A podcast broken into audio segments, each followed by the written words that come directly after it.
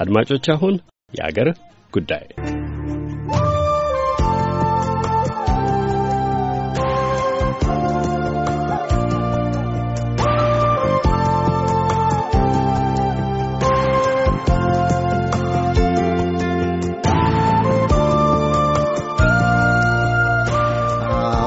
ጉዳይ የአገር ዝግጅቱ ውይይት በሀገር ውስጥ ቀውስ ሲቀሰቀስ አንዳች ተቃውሞና የለውጥ ጥያቄዎች እንዲሁም እንቅስቃሴዎች ጎልተው በሚሰሙበት በማኅበራዊና የማኅበረሰብም ሆነ መደበኛ የመገናኛ ብዙሀን የሚተላለፉ መልእክቶች ጋር መታሰብ ያለባቸው ጉዳዮች ምን ይሆኑ? ለመሆኑ የአካባቢ ራዲዮኖችና የማኅበራዊ መገናኛ ብዙሀንስ እንደ መደበኛ ሁሉ አንዳች ኃላፊነት ይኖርባቸው ይጠበቅባቸው ይሆን? ቅድም እንዳልነው ትኩረት ሰጥተን እንዋይበታለን። ተዋናዮቹና ተወያዮቹ ኢትዮ ሚዲያ ፎረም በመባል የሚታወቀው ከፍተኛ ተነባቢነት ያለው በኢትዮጵያ ጉዳዮች ላይ ያተኮሩ ጽሑፎች የሚታተሙበት የኢንተርኔት ድረገጽ ዋና አዘጋጅ አብርሃ በላይ፣ የኢሳት ራዲዮና ቴሌቪዥን አዘጋጁ ሲሳይ አጌና፣ ሆርን አፌርስ የተሰኘው የኦንላይን መጽሔት ጸሐፊው ዳንኤል ብርሃኔና በዋሽንግተን ዲሲና አካባቢዋ እንዲሁም በኢንተርኔትና በስልክ የሚሰማው አዲስ ድምፅ የተባለው የማኅበረሰብ ራዲዮ አዘጋጅና አቅራቢ አበበ በለው ናቸው። በቅድሚያ እንግዶቻችን እንኳን በሰላም ወደ አሜሪካ ድምፅ በተለይም ወደ ራዲዮ መጽሔት መጣችሁን። አሉላ እንግዲህ በመግቢያው ላይ በዚህ የጠረጴዛ ውይይት ለእናንተም ነው። በኢትዮጵያ እንደምታውቁት ለውጥ ለውጥ የሚሸት ነገርም አለው። ወደኋላ መለስ ብንል ለሁላችሁም ቀጠሮ ሲይዝ እንዳልኩት እንደምታውቁ አሉላ ጋዜጠኞች አንድ ጊዜ ድንገት እንደው ተፈቱ። ከዛ በፊት እርግጥ የህዝብ አመፅ ነበር በጎንደር በደብረ ያን ተከትሎ ወዲያው ጋዜጠኞች ተፈቱ። እንዴት ጥሩ ነው ተባለ። ከጋዜጠኞች መፈታት በኋላ ደግሞ አንዳንድ የመንግስት ባለስልጣናት ደግሞ እየጠፉ እየከዱ እናያለን። ተከትሎ ደግሞ የመንግስት ባለስልጣናት እየለቀቁ ናቸው። ቱባ ቱባ ባለስልጣናት የሚባሉ አንዳንድ ሰው የተለያየ ሀሳብ ይሰጣል። ይሄ መንግስት በቃው ማለት ነው ወይ? በዚህ መሀል ግን ህዝብን በተለያየ ዘዴ የምናገለግል ምናልባት ህዝብ ውስጥ ጭንቀት ካለ ይሄን ጭንቀት በተመለከተ ምንድን ነው ማድረግ ያለብን? የሚዲያ ሚና ምንድን ነው ነው አሉላ ጥያቄውን ደግሞ መንደርደሪያውን ጥሩ አድርገሃል። አዲሱ እንደምትነበቡበት እንደምትሰሙበት የማህበረሰብ አገልግሎት የምትሰጡ አላችሁ። በብዙዎች የሚነበብ ድረገጽ በአማርኛም በእንግሊዝኛም የሚቀርብባቸው አላችሁ።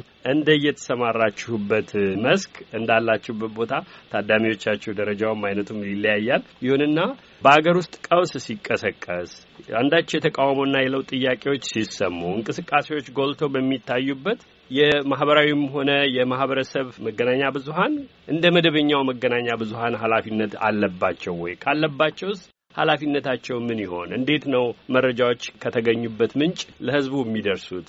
ያን ኃላፊነት ትወስዳላችሁ ወይ ነው መሰረታዊ ጥያቄና በዚህ ነጻ ከፈት ባለው ሀሳብ እንጀምርና ቀጥታ በሚነጣጠሩ ጥያቄዎች እናዳብረው። ልንጀምር ከሩቅ ካለኸው ከንተን ጀምር እንግዲህ ጀነራል ጥያቄ ነው። ሌሎቹ መልስ መልካም ከአንተ ሁኔታ ጋር የሚሄድ ጥያቄ ላቅርብልህ። የኢትዮጵያ ጉዳዮች ላይ ፖለቲካ ላይ የሚያተኩሩ ጽሁፎችን ታወጣለህ በሆርን አፌርስ።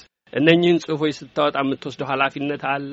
ለምታወጣው መረጃ ትክክለኝነት የቱን ያህል ትሄዳለህ? እንዴት ታረጋግጣለህ? የተሳሳተ ሆኖ ሲገኝ ምን ታደርጋለህ? እዚህ ጋር ቆየት ብለን ብንደርስ ደስ ይለኝ ነበር፣ ግን አንተ ቀጥተኛ ጥያቄ ስለፈለግ ነው። አንዳንድ ያልኩ ጥያቄ ይህን እዚህ naturally ራሳችን limit ስለምናደርግ አንድ ሚዲያ የሚዲያን ሚና እየተጫወተ ያለ ግለሰብ የሚሆን platform መድረክ የተለያዩ ፍላጎቶችን ማመጣጠር መቻል አለበት። አንደኛ የህዝብ ጥቅም ይኖራል። በአንድ በኩል የህዝብ የማወቅ መብት አለ።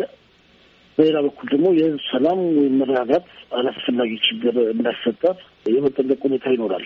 በእኛ አገር ሁኔታ መረጃዎች ትክክለኛ መሆናቸውን እስካረጋገጥ ድረስ ችግር ሊፈጥሩ የሚችሉበት ሁኔታ የምናስተላልፍበት ደረጃ ላይ ብዬ አላስብም። ለምሳሌ ምን ለማለት ነው? live ማስተላለፍ live streaming እዛ አቅም ላይ አይደለም ያለ ነው። እኛ መረጃውን አግኝተን በጣም ፈጠን ከተባለ አንድ ሰዓት ሁለት ሰዓት ወይ ደግሞ ሰዓታት ግማሽ ቀን በኋላ ነው ያን መረጃ የምናቀርበው።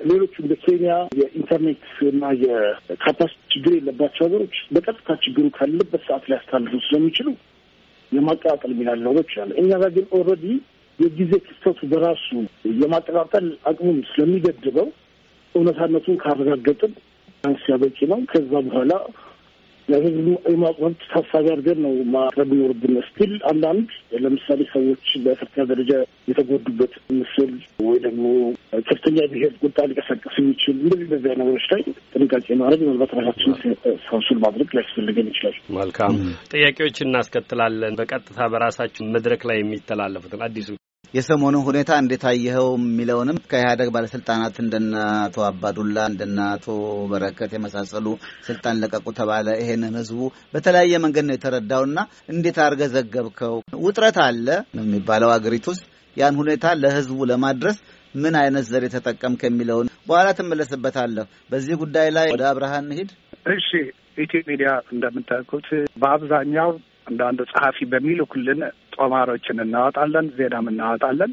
ግን የመጀመሪያው ጥያቄ እንዴት ነው የምትጠነቀቁት? ወይ እንዴት ነው መረጃውን እንዴት ለማረጋገጥ ትሞክራላችሁ የሚባለውን በተቻለ ሁለተኛ ሶስተኛ ምንጮችን በመጥቀስ ነጻ የሚባሉት ሚዲያዎችንም ራሱ ቮይስ ኦፍ አሜሪካ ይሁን እንደ ቢቢሲ፣ ሮይተርስ፣ አሶሺየትድ ፕሬስ ካወጡት ሀገር ውስጥ ያሉ እነሱም በተቻለ መጠን በሰፊው እንጠቀማለን። የራሳችንም እንዳልኩት በአንደኛ በሁለተኛ ደረጃ የሚገኙ ምንጮችን ተጠቅመን ለማረጋገጥ እንሞክራለን። የሰሞኑ ለተባለው አንዳንድ ትላልቅ ሹማምንት ኢህአዴግን ጥለው እየሄዱ ነው የሚባል አለ። እኛ እንግዲህ የተገኘውን እውነት መሆኑን ስለተረጋገጠ እናወጣለን አውጥተናልም። ነገር ግን የአቶ አባዱላ ገመዳ ይሁን የአቶ በረከት ስምዖን ከስልጣን ለቀቁ የሚለው ደግሞ ለምሳሌ ለኦሮሚያ ክልል የአቶ አባዱላ መልቀቅ ትልቅ አንድምታ ሊኖረው ይችላል።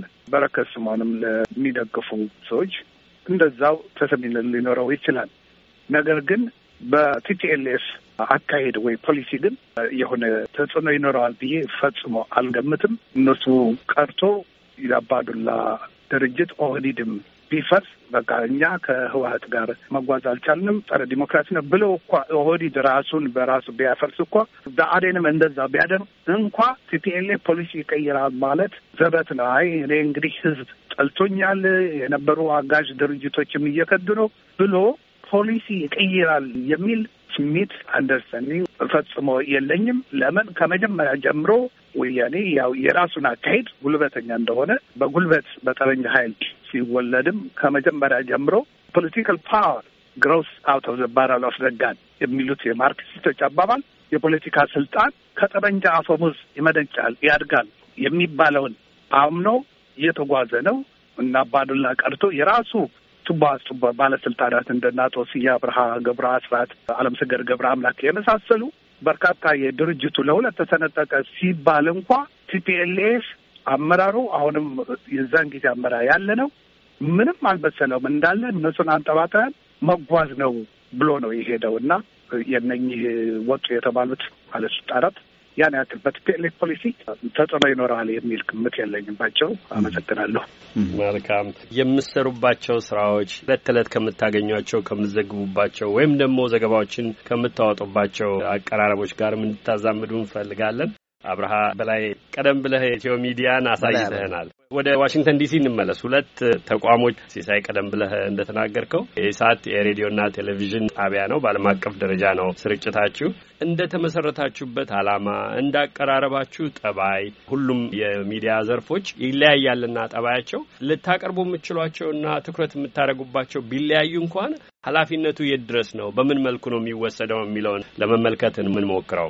ሲሳይ አንተስ ምን ትላለህ? አመሰግናለሁ። እንግዲህ በሚዲያው ዓለም አቀፍም ሆነ በተወሰነ ክልል ውስጥ ይሰራጭ በተለያየ መልክም ይቅረብ ሁሉም ኃላፊነት እንዳለበት ይሰማኛል። እንደተባለው ደግሞ በተለይ በዚህ በኤሌክትሮኒክስ የሚሰራጩ መልእክቶች ደግሞ ሁሉም ጋር የመድረስ አቅም ስላላቸው ኃላፊነቱ ደግሞ ትንሽ ጫና ያለ እንደሆነም ይሰማኝ። ዞሮ ዞሮ ግን እንደ እኛ አይነት ሚዲያ ደግሞ የተቋቋመው ኢትዮጵያ ውስጥ ሀሳብን የመግለጽ ነጻነት መሬት ላይ በተግባር ለማዋል ብዙ ፈተና ታልፈዋል። ስለዚህ ብዙ ነገሮች ተሞክረው እነዛ መንገዶች ሁሉ በመዘጋገታቸው አብዛኛው ከኢትዮጵያ ውጭ የወጡ ጋዜጠኞች የሚሳተፉበት መድረክ ነው። በዚህ መድረክ ውስጥ ያለን ሰዎች ኢትዮጵያ ውስጥ ዲሞክራሲ፣ ሰላም፣ በአጠቃላይ ችግሮች እንዳሉ ስለምንገነዘብ ኢትዮጵያን ሌላውም ዓለም የደረሰበት ሁኔታ ውስጥ መድረስ አለባቸው የሚልም ቁጭት ጅምር ስለሚያሰራም በዛ ረገድ ያሉ ክፍተቶችን ለመሙላት የምንሰራ ሰዎች ነን። ከዚህ ጋር እንግዲህ ተያይዞ ያለው ነገር የትኛውም ነገር እውነት ቢሆን እንኳን የማይነሱ ነገሮች አሉ። በተለይ በሕዝብ መካከል ግጭትና ቅራኔን የሚፈጥሩ አለመግባባትን የሚያባብሱ ጉዳዮች ላይ እውነት ስለሆነ ብቻ አናቀርብም። ይሄ ከጋዜጠኝነትን ባሻገር ሀገራዊ ኃላፊነትም አለብን ብለን ስለምንሰራ በተቻለ መጠን በሕዝብ መካከል በሃይማኖቶች መካከል እንዲህ አይነት ቅራኔን፣ ልዩነትን የሚያባብሱ የታሪክ ቁርሾች የሚቀሰቀሱ ነገሮች በዚያ መድረክ ላይ አናራግብም ነው። ስለዚህ በኃላፊነት ስሜት ኢትዮጵያን ሁሉ በጋራ እያገለገልን ነው ብለን ነው የምናምነው። አበበ ተራው ያንተ ነው። በመጨረሻ ያደረግነው እዚሁ ቅርብ ስለሆንክ ነው።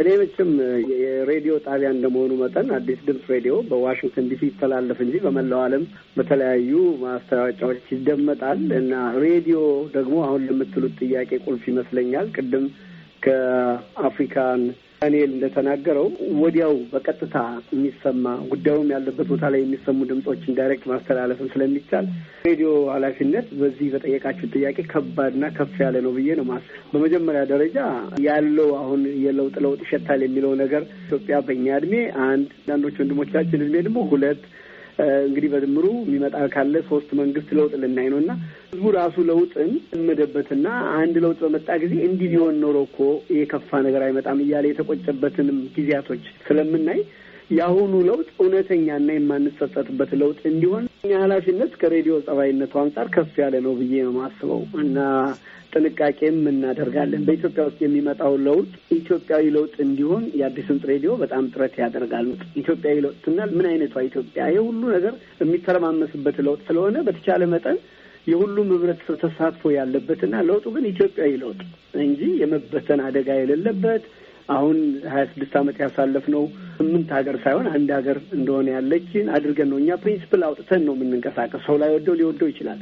እያደረግን ያለው ግን የሚመጣው ነገር ጠቅላላ ኢትዮጵያውያንን በጋራ አብረው እንዲኖሩ የሚያደርግ ለውጥ፣ ፍጹም ወደ ቂም በቀል የማይወስድ ለውጥ ተጠያቂነት ቢኖርም ህጋዊና ህዝብ ያጸደቀው ህገ መንግስት ዳኛ ስርዓት ባለበት መልክ የሚጠየቁ እንጂ ድሮ እንዲህ ነበርክና አሁን እርምጃ ይወሰድብሃል የሚል አይነት አሁን ያሉት ስልጣን ላይ ያሉት ሲያደርጉ የነበሩትን አይነት ለውጥ እንዳይሆን ከሁለቱም ለውጦች ከደርግም ለውጥ ከኃይለ ስላሴም ለውጥ አሁን ደግሞ ከወያኔም ለውጥ የማይቀር ለውጥ ነው እና ህዝቡ ተምሮ የማይጸጸትበት ለውጥ ሊያመጣ የሚችለው ምንድን ነው ብለን በዛ መሰረት ላይ ነው ድምፅ ሬዲዮ ፕሮግራሙን የሚሰራው።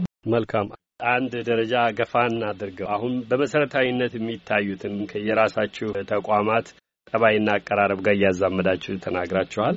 ሶስታችሁ በግል ነው ተቋማቱን የምትመሩት። አብርሃ በላይ ኢትዮ ሚዲያ፣ ሌሎች አጋዞች ካሉ እርግጠኛ አይደለሁኝም። አበበ በለው አዲስ ድምጽ ሬዲዮ፣ ዳንኤል ብርሃኔ ሆርን አፌርስ የተባለውን የኦንላይን መጽሔት ነው የገለጽክልን። ሲሳይ በኢሳት ቴሌቪዥንና ሬዲዮ የሚተላለፉ ፕሮግራሞችን በመልኩ በመልኩ ለማየት ነው የምንሞክረው። እስኪ ሁለት ነገሮችን እንመልከት። ዘመኑ ተቀይሯል። የማህበራዊ መገናኛ ብዙኃን የጎላ ድርሻ የተለመደው መገናኛ ብዙኃን ከሚያደርጉት ስራ ትይዩ በቀላሉና ወዲያውኑ የሚደረጉ ነገሮች ከናደጋቸው ፊት ለፊት አሉ።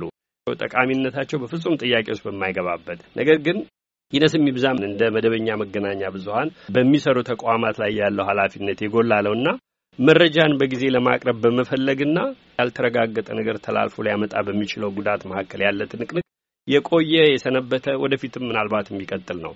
ያን የምትመለከቱበትን መንገድ ከዛሬዋ ኢትዮጵያ ችግሮች ጋራ ከዛሬዋ ኢትዮጵያ ሁኔታ ጋራ ቅድም አዲሱ በመግቢያው በመንደርደሪያው ከጠቀሳቸው ፈጣን ተለዋዋጭ ሁኔታዎች ጋራ ምንም አይነት መረጃ ሊመጣ ይችላል ብሎ በሚጠብቅ አስተሳሰብና ያ መረጃ የመጣበትን ነገር ለማረጋገጥ በሚፈለግ ወይ በሚጣርበት መንገድ ላይ እስኪ ይህን ፈታ ፈታ አድርገን ተራም መጠበቅ ላይ ያስፈልጋችሁ ይችላል። እንቀባበል። አብርሃ አንተ ጋር ልጀምር። እንደው በነገራችን ላይ አብርሃ እድሉን አልወስድብህም፣ ግን ጥያቄ በምናቀርብበት ጊዜ ማንኛችሁም ልትገቡ ትችላላችሁ። ግን ስትገቡ እከሌ ነኝ ብላችሁ አስታወቃችሁን መቀጠል ይቻላል። አብርሃ ለአንተ ነው የተሰጠህ እድሉ፣ ቀጥል። እሺ አብርሃ ነኝ። እንግዲህ ጥያቄው ከማህበራዊ ሚዲያ ቀድሞ የሚወጡ ነገሮች አሉ። እነሱን እንዴት ነው ዋናው መደበኛ ሚዲያችን የሚጠቀመው የሚል መሰለኝን እኛ በልምድ ያካበትነው ነገር እንደ ኢትዮ ሚዲያ ማለቴ ነው። በእርግጥ በሚዲያ በእንግሊዝኛው deadline ከጊዜ አንጻር የመሄድ ነገር አለ። የጊዜ እጥረት አለ። ቶሎ ዜናን በትኩሱ የማውጣት ዝንባሌ ሊኖር ይችላል። የፈለገውን ዋጋ ከፍለን ግን የምንታወቀው እንዳው ረጋ ብለን አጣርተን እስካልሆነ ድረስ እንደዚህ ወጣ በሚል አውጥተን ለአደጋ የተጋለጥንበት ጊዜ ያለ አይመስለኝም። ምክንያቱም ከብዙ ሀገሮች መማር ይቻላል። የሚዲያ ጠቀሜታ ወይ የሚዲያ ምን አይነት እንደ ኢትዮጵያ ባሉ የፖለቲካ ቀውስ ውስጥ የሚኖሩ ሀገሮችን ምን ያህል ሚዲያው የባሰ አደጋ ሊያስከትል እንደሚችል ጠንቀቀን ስለምናውቅ የምናደርገው የምናወጣቸው ዜናዎች የሆኑ ሌሎችም ጽሁፎች ህዝብን ከህዝብ የሚያቃርኑ እንዳይሆኑ የሚያጋጩ እንዳይሆኑ እንዳውም ተቃራኒው የሚያቀራርቡ መሆን እንዳለበት አምነን ነው የምናወጣው። ለምሳሌ በቅርቡ ልክ በኦሮሞ ህዝብ ወገናችን ላይ በሶማሌ ክልል ታጣቂ ልዩ ኃይል በደረሰው ጥቃት በሌላም አካባቢ በአፋርና በራያ ህዝብ ተከስቷል። የአፋር ልዩ ጥበቃ ልዩ ኃይል በራያ ህዝብ ላይ ዘመቻውን አካሂዶ መስከረም ሰላሳ ቀን ዘጠኝ ሰዓት የፈጀ ጦርነት ተካሂዷል። ያን ልበወለድ እንዳይሆን በእኛ በኩል የተቻለን ምንጮች ጠይቀን ካረጋገጥን በኋላ በዛሬው ዕለት በኢትዮ ሚዲያ አውጥተነዋል። ምንድን ነው ልክ ምናልባት እድቡ ካጋጠመኝ እንግዲህ አዲስ ምዕራፍ እየገባን ይመስለኛል። ኢህአዴግ ያለውን የህዝብ ተነሳሽነት ለማምከን አንዱን ክፍለ ሀገር እንበለው በየትኛው ልዩ ኃይል መመታት እንዳለበት ለረዥም ጊዜ ተዘጋጅቶበት የመተግበር ምዕራፍ እየገባ ያለ ይመስለናል። ስለዚህ በቋፍ ላይ ያለችን ሀገር ወደ ባሰ መቀመቅ ውስጥ እንዳንከታት በእኛ በኩል በጥንቃቄ ለኢትዮጵያ ሕዝብ ደግሞ ይህ የመከራ ጊዜ ያልፋል። ወደዛ ወደ ገደል ሊገፋ የሚፈልግ ኃይል ያን አስቀድመ ማወቅ መጠንቀቅ አለበት የሚሉ ጽሁፎች እንጂ እዚህ ተገኘ ተብሎ አንዳንድ ሚዲያዎች እንደሚያደርጉት ተራርጠን ሳናረጋግጥ ለህዝቡም ይጥቀም ይጉዳ ሳንመዝን የምናወጣቸው ነገሮች የሉም። በኢትዮ ሚዲያ በኩል ማለት ነው። አመሰግናለሁ። ዳንኤል አዎ ዳንኤል ቀጥል። ሁለት ነገር እነሱ ሲናገሩ ከነበረው አንጻር አንደኛ ከዓላማ አንጻር ሲቀመጥ አሁን ለውጥ ማገዝ እንደዚህ ቢያስቀምጥ ነገር አለ። እርሳችን የሚታይኝ መሰረታዊ ለውጥ የለም። በበኩሌ ቢበዛ የሀይል አሰላለፍ ወይም የሀይል ምጥጥኑ የሚቀየርበት ሁኔታ ይኖር ይሆናል እንጂ ከዚያ ያለፈ መሰረታዊ በአሳሰብም ስፔሻሊ አሳሰብን አሰራር ነው የሚያሳስበን ግለሰቦቹ አይደሉም። በዛ አንጻር እኔ ያን ያክል መሰረታዊ ለውጥ ቢያንስ ቢያንስ ላፋጥነው ላዘጌው ብዬ የሚያስጨንቀኝ ለውጥ ይኖራል ወይም እንትን አለ ብዬ አላስብም። ነገር ግን ያ ማለት እንትን ጨለምተኛ የመሆን ጉዳይ ሳይሆን አሁን ያለውን ነገር ከመገምገም አንጻር በተለያየ መፍክክር ላይ ያሉ የሚመስሉ በዚህ በገዢው ፓርቲ ውስጥ ያሉ የተለያዩ ሰዎች ወይም የተለያዩ ቡድኖች ናቸው። ስለዚህ አንዳቸው ከሌላቸው ስለ ሚዲያ ያላቸው አመለካከት፣ ለፖለቲካ ምን አይነት የፖለቲካ ስልቶችን ነው መጠቀም የሚለው ላይ ያላቸው አስተሳሰብ ምናምን አንድ አይነት ነው። መሰረታዊ ልዩነት አላይባቸውም እስካሁን ድረስ ከምናየው። ስለዚህ ዞሮ ዞሮ ግን በዚህ ሂደት ውስጥ በሚፈጠር ማንኛውም መንገጫገጭ የሚሆን ለውጥ የሚሆን whatever በዛ ውስጥ ቅድም ሌሎችም አጋሮች እንዳሉት በሚጎዳበት አገር የሚፈርስበት እንዳይሆን እዛ ላይ ጥንቃቄ ማድረግ ይገባል የሚለውን እጋራዋለሁ። ሌላው አንድ ወቅቱ የፈጠረው challenge ብዬ የማስቀምጠው ነገር ምንድን ነው? እንግዲህ ምንጭ ሲገመገም ሁሉ ጊዜ በሚዲያ ላይ እንደምታውቁት especially ኢትዮጵያ ባለ ሀገር ደግሞ በቀጥታ የሚመለከተውና ኃላፊነቱን የሚወስደው ሰው on the record ስሙን ሰጥቶ ለመግለጽ ምን ፈቃደኛ ስለማይሆን ተዛማጅ ቦታ ያለፈው ነው የሚሆነው ወይም የሚመለከተው ሰው ሆኖ specially አብዛኛው ስማቸው እንዲገለጽ አይፈልግም። ስለዚህ የምንጭ ግምገማ አድርገህ እና ስለ አጠቃላይ ስለ trend ኡ ስለ ሂደቱ ካለ ግንዛቤ ተነስተህ ነው መረጃ የምትገመግመው። አሁን ልክ እንደዚህ ሁኔታዎች የሚለዋወጡበት ወቅት ሲፈጠር ግምገማህንም ራሱ ነው የሚያዛባው እና ያ የሚፈጥረው አዲስ ፈተና ይኖራል። አሁን እዚጋ እንደ ምሳሌ ብገልጽ የአቶ አባዱላ መልቀቂያ የመረጃ ስርጭቱ በ normal ጊዜ የዛሬ አመት ወይም የዛሬ ሁለት አመት ቢሆን ኖሮ አግባብነት ሊኖራቸው የሚችሉ የመረጃ ምንጮች አሁን አግባብነታቸው አጠያያቂ ይሆናል። ሰውየው ራሳቸውም ሊቀይሩ ይችላሉ አቋም ወይ ደግሞ ማወቅ የሚገባቸው ሰዎች አያውቁም። እንደዚህ እንደዚህ ነገር የሚኖረው ያ ለውጥ የሚፈጥረው መንገጫገጭ በምንጮችና በመረጃው ጥንካሬ ላይ የሚፈጥረው ፈተና ይኖራል። ይህን ከወቅቱ አንጻር ተለያየ ይዤ ላስቀምጥ ምችለው የሚል ማስበው እና ይህንን ታሳቢ አድርጎ ተጨማሪ ጥንቃቄ ተጨማሪ ጥረት ማድረግን ይጠይቃል ማለት ነው። እሺ እዚህ ላይ እዚህ ላይ ሲሳይ ነኝ። ሲሳይ እሺ፣ ቀጥል። የተነሳው ምንም መሰረታዊ ለውጥ የሚባል ነገር ሊመጣ አይችልም የሚለውን ነገር ከዳንኤል ሰምቻለሁ። ከውስጣቸው ማለት ስልጣን ላይ ካለው አካል የለውጥ ፍላጎት ወይ ደግሞ የማናቸውን መንገድ ከመጡበት መንገድ ራሳቸውን የመለወጥ የትኛውን ቡድን ቢወጣ የተለየ ነገር እንደማይጠበቅ ሲናገር ሰምቼዋለሁ። ምናልባት በዚህ በኩል በእኔም በኩል ስልጣን ላይ ባለው አካል የተለየ ነገር አይጠበቅም። ምናልባት አንዳንድ የጥገና ነገር አድርገው እንደገና ለተጨማሪ ዓመታት እንዴት መግዛት አለብን የሚለው ነገር ላይ ላያስማማቸው የሚችሉ ነገሮች ይኖራሉ። ከዚህ ጋር የተያያዘ በመካከላቸው የተፈጠረው ነገር ነው ኢትዮጵያ ውስጥ ቀውሱን እያባባሰ ያለው። ግን በእነሱ ለውጥ አያመጡም ማለት አገሪቱ ውስጥ የተፈጠረው ሁኔታ ወደኋላ የሚመሳል ማለት አይደለም። በማናቸውም ሁኔታ ኢትዮጵያ ውስጥ የለውጥ እንቅስቃሴው እየገፋ መጥቷል። ይህ የለውጥ እንቅስቃሴ ወዳልሆነ አቅጣጫ እንዳይሄድ የተደራጁ ኃይሎች ይህን እንቅስቃሴ እንዲመሩና ኢትዮጵያ ውስጥ ኢትዮጵያን ሁሉ በጋራ ተጠቃሚ የሚሆኑበት ስርዓት እንዴት ይምጣ የሚለው ነገር እሱም እያነጋገረ እንዳለ እገነዘባለሁ። በዋናነት እሱ ላይ ማተኮር ነው። ግን ከዚህ አሁን ኢትዮጵያ ውስጥ እየተካሄደ ካለው ሁኔታ ጋር የይዘው መመልከት የሚቻል በዋናነት ዞሮ ዞሮ በኢትዮጵያ ፖለቲካ ስልጣን ላይ የበላይ ሆኖ ሁሉን ነገር እየተቆጣጠረ ያለው አሁንም ህወሀት ነው። እሱ ጥያቄ ውስጥ የሚገባ ነገር ያለ አይመስለኝም። ከዚሁ ጋር ተያይዞ አሁን የአቶ አባዱላም የመልቀቅ የአቶ በረከት ስምኦንም በተመሳሳይ መጀመሪያ ከንግድ ባንክ ቦርድ ሊቀመንበርነት መነሳት በኋላም ከዚህ ከፖሊሲ ምርምር ተቋም ውስጥ ከምክትል ኃላፊነታቸው ለመልቀቅ መወሰናቸው ይህን ነገር ሳይ የዘጠና ሶስት ዓመተ ምህረት የህወሓት ክፍፍል ነው የሚታወሰኝ። በአጋጣሚ አቶ በረከትም አቶ አባዱላም በዛን ወቅት ህወሓት ትምህርት ቦታ ሲሰነጠቅ አቶ መለስን ለመታደግ የተንቀሳቀሱ ሰዎች ናቸው።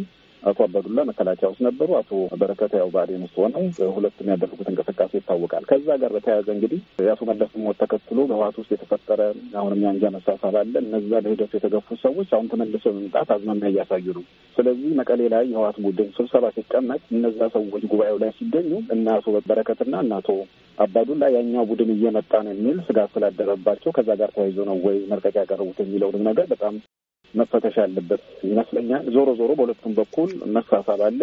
የትኛውም ብአዴንም ኦህዴድም ወደ የራሳቸው ጫፍ ሄዱ ብንልም ብቻቸውን እየሄዱ መሆናቸውን ቂም ምልክት አናይም። ከበስተጀርባ አንደኛው ከአንደኛው ህወሓት ቡድን ጋር እየተሰቡ እንደሆነም እንረዳለን እና ኢትዮጵያ ውስጥ ያለው ሁኔታ ይሄ ነው። ይሄ ማለት ግን የትኛውን ቡድን አሸንፎ የኢትዮጵያ ፖለቲካ ስልጣን ላይ ለመቆየት የሚያደርገው ጥረት አሁን ባለው ህዝባዊ ግፊት መቀጠል እንደማይችሉ ግልጽ ነው። ይህንን ለመቋቋም ደግሞ ይህን ሁኔታ ለመለወጥ የሚታገሉ ሀይሎችም እንዳሉ እንገነዘባለንና ትልቁ ነገር ይሄ የለውጥ እንቅስቃሴ ወደ አስፈላጊ አቅጣጫ እንዳሄድና ኢትዮጵያን ሁሉ በጋራ ጠቃሚ የሚሆኑበት ሁኔታ እንዲፈጠር ሚዲያውም ኃላፊነት አለበት። ከዚህ አንጻርም እኛም ማድረግ የሚገባን ምክንያቱም መረጃውን መስጠት ብቻ ሳይሆን በመረጃዎች መካከል፣ በህዝብ መካከል፣ በሃይማኖቶች መካከል እንደዚህ ቅራኔ የሚያባብሱ ነገሮች ላይ እሱን እየጠነቀቅን እየሰራን መሆኑም በተጠባቂ ያለ ሁኔታም ይህ እንደሆነ ለማስታወስ ነው።